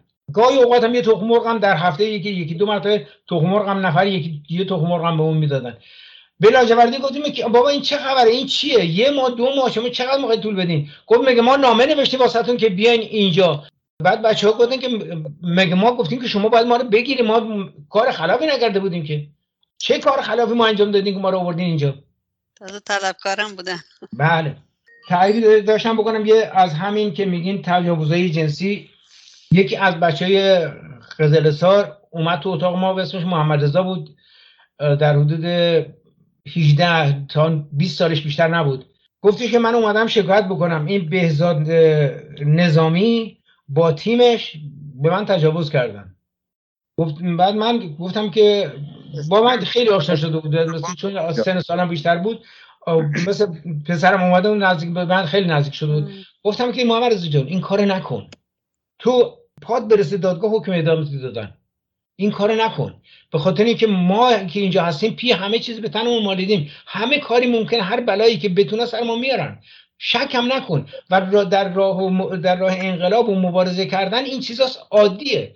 مشکلی هم نیست. انقلاب کردیم. باید قبول کنی که این بلا رو ممکنه سر ما بیارن. این کار نکن. گفت نه این یه چیزی فکر نکنم اینا دیگه این این قبول بکنن. این قبول نمی‌کنن. گفتم پاسدارام توش بودن. گفت آره پاسدارام بودن. گفتم بدتر. نکن این کارو. در مدت یک ماه یا دو ماه که اتاق ما بود بعد خواستنش رفت دادگاه. رفت دادگاه روز سومی که دادگاه اومد رفت بردنش و متاسفانه شهید شد. برای که پنهان بمونه قضیه تجاوز بله به خاطر اینکه پنهان بمونه به خاطر اینکه اصلا نباید رو می‌شد. خود همین گیلانی حکم اعدام شد. داد عجبا آقای قفوری من یه سوال دارم در رابطه با نحوه برخورد ایرج مستاقی نسبت به این دادگاه. خب در ظاهر برنده هست. قبل از اینکه وارد این بحث بشیم من از ایرج مستاقی بگم که ایرج مستاقی شما همبند بودین با ایرج مستاقی بله من یک هفته باش بودم. یعنی اولین روزایی که به اصطلاح دستگیر شده بود اوورده بودنش اومد اتاق ما. یعنی از در که وارد شد انگار نه انگار که اینجا زندانه و می‌شناسه. اومد تو اتاق چون ما هر کس که میومد مشخص بوده. یه حالت داشت که مثل یه غریبه وارد یه جمع آشنا میشه یه حالت به تو خودش میرد و خودش می... چیز می‌کرد مشخص. ولی این انگار آشناس با اتاق. اومد فوری پرسیدش که در وارد شد گفت مسئول اتاق کیه؟ هم نشسته بودیم گفتم که یکی نفرشون داد گفتم مسئول اتاق اون آقاست. اومد نشد بغل دست من. بعد گفتش که من اتهامم هواداری سازمان مجاهدینه امروز دستگیر شدم و خیلی چیزا رو وارده عجب. شم... یه کاپشن هم پوشیده بود فکر کنم دیماه بود. چون سرد بود هوا. یک هفتم تو اتاق ما بود. میبردن اون بر میگردونن. من یک بار ندیدم که این یه اثری از اینکه شکنجه شده باشه از اینکه ناراحت شده باشه از اینکه مثلا یه حالت مثل بقیه داشته باشه. ما هر هر نفری که وارد اتاق می‌شد اول بسم الله الرحمن الرحیم میگفتش که من هوادار کی هستم. یه حالت انزوایی داشت مینشست عادت می‌کرد با یکی اخت می‌شد بعد یه یه چیزایی می‌گفت. تازه این که مثلا می‌گفت من اتهامم اینه خیلی ریسی می‌کرد که می‌گفت. ولی این بدون پروا همه چون ما من هوادار سازمان مجاهدین هستم و گرفتنم نمی‌دونم نامزدم لوم داده از این صحبت های این شکلی. و دقیقا حالا برعکس هم بود که اون اون نامزدش لو داده بود و من فکر نمی کنم که اصلا این در رابطه با مجاهدین بوده باشه. هیچی. بخاطر اگر بود تمام رده های تشکیلاتی سازمان می‌دونست و می‌گفت. در صورتی که مثلا اولین کسی که از رده های تشکیلاتی سازمان اطلاع داشت و گفت حسین روحانی بود. روحانی که پیکاری شده بود. و اون می‌دونست چون تو سازمان مجاهدین خلق بوده یا مدتی می‌دونست این رده ها و این چیزا رو لو داد و یه باعث دسته بندی شد و یه معیاری بود واسه کسانی که میبردن زیر شکنجه اولین چیزی که ازش می‌پرسن رده تشکیلاتی چیه؟ اون وقت در مورد رده تشکیلاتی مثلا می‌گفت من S هستم S هستم M هستم. اینا رو که می‌گفت اون وقت شکنجه ها شروع می‌شد. و ضرب حتی الموت رو اونجاها می‌گرفتن. تو این یک هفته که با ایرج مصداق شما همبند بودین آیا اطلاعاتی هم از شما می‌گرفت یا می‌خواست بگیره یا نه؟ فرصت نمی‌کرد چون هر روز صبح میومدن میبردنش. یعنی چیزی نبود که مثلا چرا مثلا می‌برد؟ چه اتهامات چیه؟ وقتی برمیگرد شما چه کجا بوده؟ ما نمیپرسیدیم از کسی چون می... فکر می‌کردیم خب داره میره واسه بازجویی دیگه. نمیپرسیده میشه یعنی از هیچ کس این رسمی نبود که تو زندان از کسی بپرسی چی کار داری می‌کنی چی کار کردی یعنی کسی که می‌پرسید مشکوک به نظر میمونه. آره مشکوک بود. و این می‌پرسید مثلا از من پرسید که تو هواداری چیه؟ گفتم من هیچی من همینطوری اتفاقی دستگیرم کردن. چون چیزی هم نداشتم دیگه. واقعیت این که اصلا من هواداری هیچ هواداری رو قبول نکرده بودم. خب تو این رفته آمدایی که داشت وقتی برمیگشت شما آثار شکنجه هیچ اصلا. من تو اون روزای اولی که این دستش رو شد نوشتم واسه بچه که من هیچ وقتی هیچ جا ندیدم که این کوچکترین خمی به ابروش اومده باشه. چند نه اینکه شکنجه شده باشه. یا مثلا میاد تو احساس خستگی بکنه. انگار مثلا رفته بود مهمونی هم مهمونی برگشته بود اومده بود. در صورتی که ما جای شما توی دادگاه سوئد خالیه آقای زیایی. آره من اتفاقا ثبت نامم کردم و تقاضا کردم که برم. ولی خب تعداد کسانی که زیاد بودن چون شاهدین قتل عام 67 می‌خواستن. من از شاهدین قتل عام 67 نبودم. البته تمام کسانی که سال 67 یعنی خیلی هاشون نه تمامشون. خیلی از کسانی که سال 67 شهید شدن می‌شناسم. مثل شهرام شاوخشی که همش فقط 5 سال حکم داشت.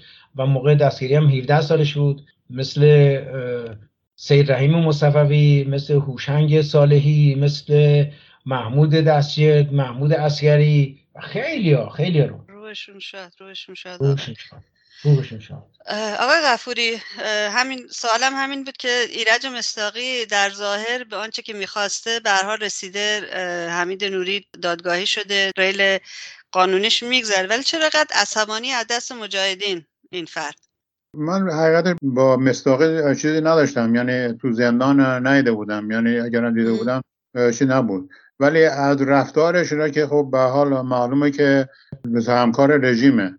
و برای همین هم نوری مرتب به اون استناد می‌کنه. میگه که مثلا مستاقی اونجوری گفته مستاقی اونجوری گفته در مقابل. بچه ها اونا علم کنه بزرگ خیلی تبلیغ می‌کنه برای کتابش. بله واقعا. حالا اگه این ادعا می‌کنه که مصداقی ادعا می‌کنه که اون باعث شده دستگیر کرده و داره محاکمه می‌کنه اون داره اتفاقا داره از این دفاع می‌کنه. یعنی اینو به عنوان شاهد داره داره آره. این نشون میده که واقعا با هم هستن. اینه که البته من فکر کنم تو زمان خود اوین هم این مستاقی اونجا توی سالن باز بود. یعنی فکر کنم مثلا توی کارگاه بود.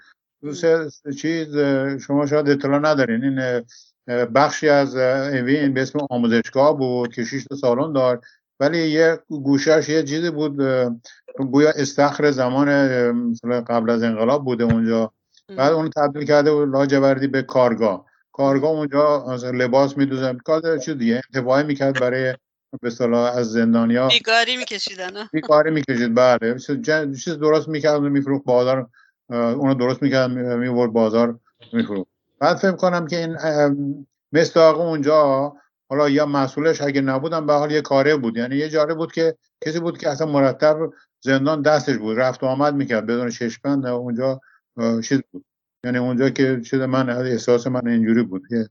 حتی یه موردم که توی قزلسار من دی- دیدم با همین شریعت مداره که مال کیهانه با اونجا نشست همچون با, با جونجونی با هم داشتن صحبت می‌کردن مثل که بحث می‌کردن یا اینکه جو- بالاخره دیگه یعنی رفتار اونجوری من نداشت دیدم بیشتر از آقای غفوری شما می‌تونید چشم بند رو برای ما توضیح بدین؟ هر که وارد می‌شد مثلا وقتی که وارد می‌شدی همون هنوز وارد سالن وارد ایون نشده تو همون پیچ به قول توبه به قول لاجوردی م. اونجا چشمند می‌دادن بعد دیگه دیگه همینجوری بودی دیاره همیشه بودی. هیچ وقت نمی نمی‌تونستی جای رو ببینی.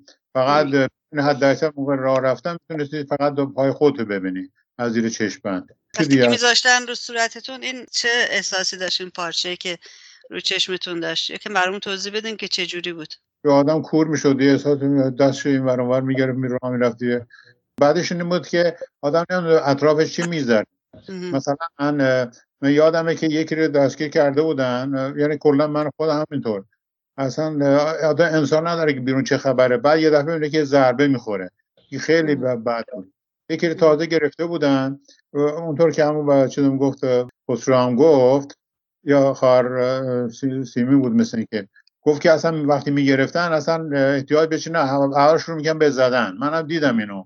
یکی اول گرفته بودن هست بدون که یک کلمه اصلا بپرسن کی هستی برای چی؟ توپ فوتبال کردن. توپ فوتبال کردن با شش بسته بعد با یا توپ فوتبال و چی میگن کیسه کاراته. همینجوری می‌دادن تا اونطور که طرف دیگه له و لورده بشه بعد تازه می‌پرسن خب حالا کی هستی و نمی‌دونم چی کار و نمی‌دونم اطلاعات بده ببینم کی. خیلی اصلا اتفاقی بودن اشتباهی بودن که مثلا گرفته بودن این بلا رو سرشون در. آخرش دیگه می‌گفتم آره دیگه نه ما مجبوریم این کار رو بکنیم. در حال دیگه نه چشمند یه بودی که نمی‌تونست واقعا ببینی البته بعضیا بودن که خب یه کاری می‌کردن یه جوری می‌کردن که می‌تونستن یه کمی ببینن اینا. ولی در مورد ما مخصوصا که ما عینکی هم بودیم که دیگه آخه دیگه بدتر. آره بدتر داره شما چند سالتون بود زندان شدین؟ سی, سی و یک سالم بود. در واقع منم آره شده ارشده اونجا بودم. اونجا شما هم ریش سفید بودین. آره دو سه نفر بیشتر نبودم مثلا من بودم و یه نفر یه دکتری بود اونجا اونم خدا بیامرز اونم دکتر اطفال بود و اونم اعدام شد اونم همسر داشت. دیگه غیر از اون یکی دیگه هم داشتیم اونم چیز داشت بیچاره اول انقلاب اسم بچهش گشته بود روح الله. بعد افتاده بود زندان بعد به بیچاره به 12 سال بهش حکم دادن شد. مثلا آدم ساده بود این کارگر بود خیاط بود. می امکانی گذاشته بود که داده بود به هوادارا که اومدن بیان اونجا بیان رد شند کنن چیز به حال یه امکاناتی بود. 12 سال بهش حکم دادن. بعد اسم پسرش گذاشته روح الله. خیلی ممنونم از اینکه وقت گذاشتید برای این گفتگو و براتون موفقیت آرزو دارم. فقط امیدوارم که با سرنگونی رژیم آخوندها کمی واقعا کمی از رنج و عذابی که توسط شکنجهگران رژیم در داخل زندانها و یا مدافعان اونها توی خارج کشور متحمل بشید کم بشه ازتون. با تشکر از شما که این فرصت رو به ما دادین بیایم صحبت بکنیم. ولی واقعا درد و که در آن زمان در تک تک این عزیزان رفته در هیچ کتابی با هیچ لغتی نمیشه وصفش کرد. درد و که اون عزیزان در زندان ها کشیدن و چه کسایی که خانواده هاشون به صدا این درد و رنج رو تحمل کردن و از دست دادن تک تک اینها سرمایه های عظیمی که هر کدومشون به تنهایی چون کسی که بتونه از جون خودش برای آزادی بگذره ببین چه کار می‌تونه برای آبادی کشورش بکنه. و واقعا ما این سرمایه ها رو از دست دادیم. به امید اینکه روزی تمامی کسایی که باعث این درد و رنج و عذاب شدن به سزای اعمالشون برسن و ایران ما روی شادی رو خوشبختی و آبادانی رو ببینه. با تشکر. خواهش می‌کنم. من می‌خواستم بگم لاجوردی و در رأس همشون خمینی و, و بعد خامنه ای هیچ کدومشون با جوجه کباب و قپونی و قبر و قیامت و قفس و تابوت نتونستن ترفی ببندن که به اصطلاح حکومتشون 2300 ساله بشه. این حکومتی که امروز به 41 سالگی رسیده امیدوارن که به حق محمد آل محمد به حق پاکان به حق شهدا به امسال به آخرش هم نرسه. تمام کسانی که تو زندان بودن و شهید شدن چه مجاهد چه مبارز. همه و همه یقین به نابودی و شکست این رژیم داشتیم. بدون شک همشون همشون این, این شکلی بودن. ما تو اتاقمون تو اتاق 99 که به اتاق اعدامی ها معروف بود تو سالن پنج دو تا از بچههایی داشتیم که اتفاقا یکیش خانوادهش اینجاست اسمش حسین بود و این با ما بود. اومدن از اتاق ما ببرنش. ما بهش گفتیم که چون اتاق اتاق رو داشتن جدا می‌کردن می‌گفتن که مارکسیستا و از مجاهدین جدا داشتن گفت من اینجا راحتم. به بچه گفتن که خوب شما مسلمانین این مارکسیسته. می‌خواین با شما باشه؟ گفتیم ما هم با این راحت ما هیچ مشکلی نداریم. چرا باید ببرینش؟ و این میموند با ما و ما که روزه می‌گرفتیم این هم روزه می‌گرفت. بهش میگم حسین تو واسه چی روزه می‌گیری می‌گفت من اینقدر شما رو دوست دارم اینقدر به شما احترام می‌ذارم که نمی‌تونم جلو شما واسم غذای چیزی بخورم. و اینها همه افتخار ما هستن. واقعا میگم همشون افتخار ما هستن که این شکلی یک چه مبارزه چه مجاهدش به امید پیروزی خلقش جانش تو این راه داد. و هیچ وقتم از هیچ کدومشون چیزی رو به خاطر نمیاریم جز نیکی. به غیر از خوبی هیچی ندارم. و دشمن ما حمید نوری من امروز دارم میگم واقعا میگم حمید نوری داره به به جای پا به شلیک به پای خامنه و رژیم داره به مغزش شلیک می‌کنه. مردم نفرتی از این حمید نوری پیدا کردن. یعنی شما اگه تماس بگیریم با ایران متوجه میشین کسانی که این برنامه رو دارن میرن چقدر نفرت انگیزه واسه و خود رژیمی ها ریزشی پیدا می‌کنن که واسه رژیم قابل جبران نباشه. و این اینه که من این برنامه حمید نوری و برنامه ایرج مساقی رو اصلا فکر نمی‌کنن که برنامه ریزی شده باشه. افتادن به این دام و این و شکر خدا برنده این می‌دانم غیر از مردم ایران سازمان مجاهدین و مبارزین کسی دیگه هم نیست و نخواهد بود. خیلی ممنون از لطفی که کردی خانم غفاری که به من این وقت دادی. بیام اینجا. هم یه مقداری از خاطرات گذشته درد دلهامون. یعنی من وقتی که دارم میگم این حمید نوری کارهاش من اذیت نمی‌کنه. اصلا وقتی که این وقاحت بیش از حد داره این بیشرمی بی حیاری داره زمانی که قاضی برمیگرده بهش میگه تو خیلی پررویی اصلا من اذیت نمی‌کنه. چون داره رژیم رو معرفی می‌کنه. چه چیزی بهتر از این که یه نفر بیاد رژیم رو با دست خودش معرفی کنه بگه بابا این رژیمه. مرسی از لطفتون. تشکر خواهش می‌کنم.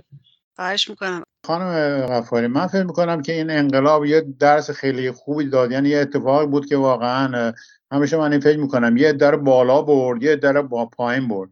یعنی هر چی که به اصطلاح آدم چیزی بود خودشون نشون داد یعنی رفت طرف رژیم و هرچی تو چنته به صلاح ضد انسانیش ایناش بود اومد بیرون و از اون طرف هم هرچی آدم های پاک و به صلاح چیز بودن این هم خودشون رو اینوری کشیدن. داستان خیلی زیاده. یعنی گفتن انقدر زیاد همشون هم صحبت هایی که میکن هر با مدرکه. یعنی اگه دادگاهی باشه همه رو با شخص و اسم و دقیقا اینا رو مثلا می‌تونیم مستند بکنیم. اینه که ولی این صحبت ها که میشه این باعث نتیجهش این بشه که به نسل جدید اینا رو آموزش ببینه. آموزش ببینه و در نتیجه نداره. اصلا این آدمایی که اینجوری هستن رشد بکنن. یعنی یعنی یه تجربه چیزی باشه. که جلوی این های اینجوری این ارتجایا و این چیزها رو بگیرن که در آینده دیگه همچون اتفاق نیفته. واقعا یه تجربه خیلی تلخ ولی ولی خیلی با ارزشی بود به نظر من این انقلاب و این چیزی که پیش اومد این رژیم با این زندان ها و اینا. ما هیچ کدوم حتی میگم که من تا وقتی وارد زندان می‌شدم اصلا اصلا فکر نمی‌کردم که رژیم اینجوری باشه. فکر می‌کردم وارد یه اختلاف های از بین گروه های مختلف اینا. به هر حال دیگه میشه چیز کرد. مثلا لازمه مثلا یه رشد اجتماعی دیگه. اما وقتی وارد شدم جنس واقعی اینا رو شناختم دیگه مثلا دیگه میام دیگه اینا تجربه هست که واقعا برای نسل‌های بعدی باید منتقل بشه که دوباره این تکرار نشه. اینجور زالوها اینجور چیزا همیشه تو هر جامعه هستن. منتها نباید فرصت پیدا کنن. اینا آخونده قبلا هم بودن دیگه. ولی این انقلاب باعث شد که اینا قدرت بگیرن و خودشون واقعیتشون رو نشون بدن. اینه که به هر حال انشالله که هر چیز زودتر این رژیم با فعالیت آدمای متحد و مسئول به آخرش برسه و بعد آینده چی میان پیشرفت و اینا مسابقه چیز ایران باشه. حتما همجور خواهد شد. بله. خیلی فرصتی که دادیم واقعا خیلی متشکر از کردید و این فرصت به ما دادیم خانم غفاری من یه چیزی رو که یادداشت کردم دلم نمی‌خواد از دست بدمش توی این شرایط. این بود که حمید نوری ادام کرد که کسانی که یعنی بیشتر بچه ها تواب بودن. ما, ما توی کل اوین گوهردش قزلسار رو همه رو توابا رو به اصطلاح توابا رو جمع کرده بودن توی سالن دو و چهار. نمونه سالن دو حسین سرب آزاد بود که شهید شد. و خودم از کسانی که میشناختم هوشنگ سالی رحیم سید رحیم مصطفی و یک سری از بچه بودن که اتاق چهل و یک بودن. تمام این بچه های اتاق چهل یک همشون نوجوان بودن. همشون زیر 17 سال 18 سال بودن. همشون زیر 17 سال بودن. بزرگترینش یه نفر بود ناصر که 19 سالش یا 18 سالش بود. بیشتر هم نبود. همشون اعدام کردن و اون وقت این سالونه که اون ادعا داره این شکلی اعدام می‌کردن شما حساب کن به با بقیه چیکار کردن؟ یه مسئله دیگه در رابطه با همین مرخصی ها می‌خواستم بگم. خانواده خود من به هیچ وجه به خاطر اینکه می‌دونستن اگر بیان دستگیریشون می‌کنن ملاقات من نیومده بودن. تا سال 66 که حامد پسر بزرگم اومد ملاقاتم. من یه مدت دیدم یه نوه یه پسر جوانی واسطه روبرو من. گفتم شما؟ گفت منم بابا. گفتم شما کی هستی؟ گفت بابا من حامدم. این آقایی که ادعا می‌کنه به ما مرخصی می‌داد مرخصی میردیم این شکلی با خانواده ها رفتار می‌کردن که من خانواده خودم نمیشناختم. اون وقت کجا من به مرخصی می‌رفتم که خانواده خودم نمیشناختم من از این بابت که از خانوادم که هفت سال بعد از من و تا الان هم همراه من بودن و با من پایداری کردن و تمام خانواده که این شکلی بودن تشکر می‌کنم. خیلی خیلی ممنون از شما و از همه مردم ایران که علیه این رژیم به پا خواستن خیلی ممنون. روزتون بخیر دوستان.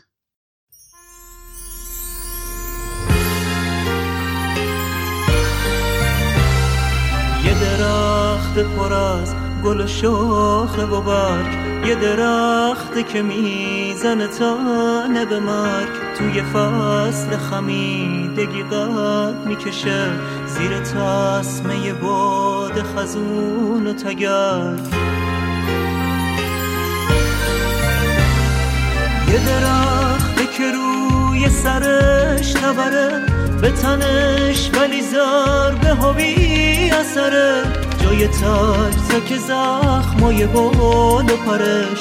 یه جوون دمیده که تازه تره حالا سر کشیده رسیده به خورشید. یکی راز این سر بلندی رو پرسید بهش گفتم از شوق سرشار ریشه. از اون ریشه که در تلاش همیشه که میشکاف سنگای سختو میاره بهار درختو درختی که خواستن نباشه نمونه ولی موند و هست و هنوزم جوونه.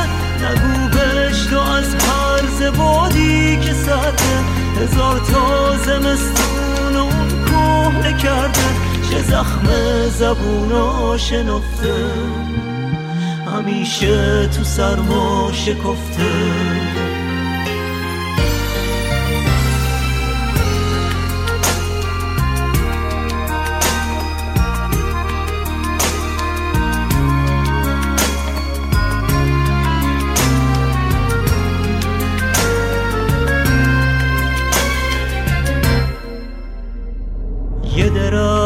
که پیش بهار دلش به صدای پرنده چار دلش. شبایی که چکاوک و سردشونه نمی‌دونی چه حالی تو داره دلش.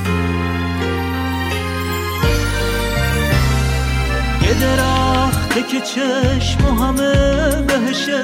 هر کی یک دفعه دیدتش عاشقشه. همه هستی و حرمت باغ عزیز. کی می‌تونه ازش آخه دست بکشه؟ حالا سر کشیده رسیده به خورشید. یکی راز این سر بلندی رو پرسید بهش گفتم از شوق سرشار ریشه از اون ریشه که در تلاش همیشه که میشکاف سنگای سختو بیاره بهار درختو درختی که خواستن نباشه نمونه ولی موند و هست و هنوزم جوونه. نگو زبادی که سرده هزار تا زمستون اون کهنه کرده. چه زخم زبونا شنفته همیشه تو سرما شکفته. یه درخت پر از گل و شاخه یه درخت پر از گل و شاخه گل و شاخه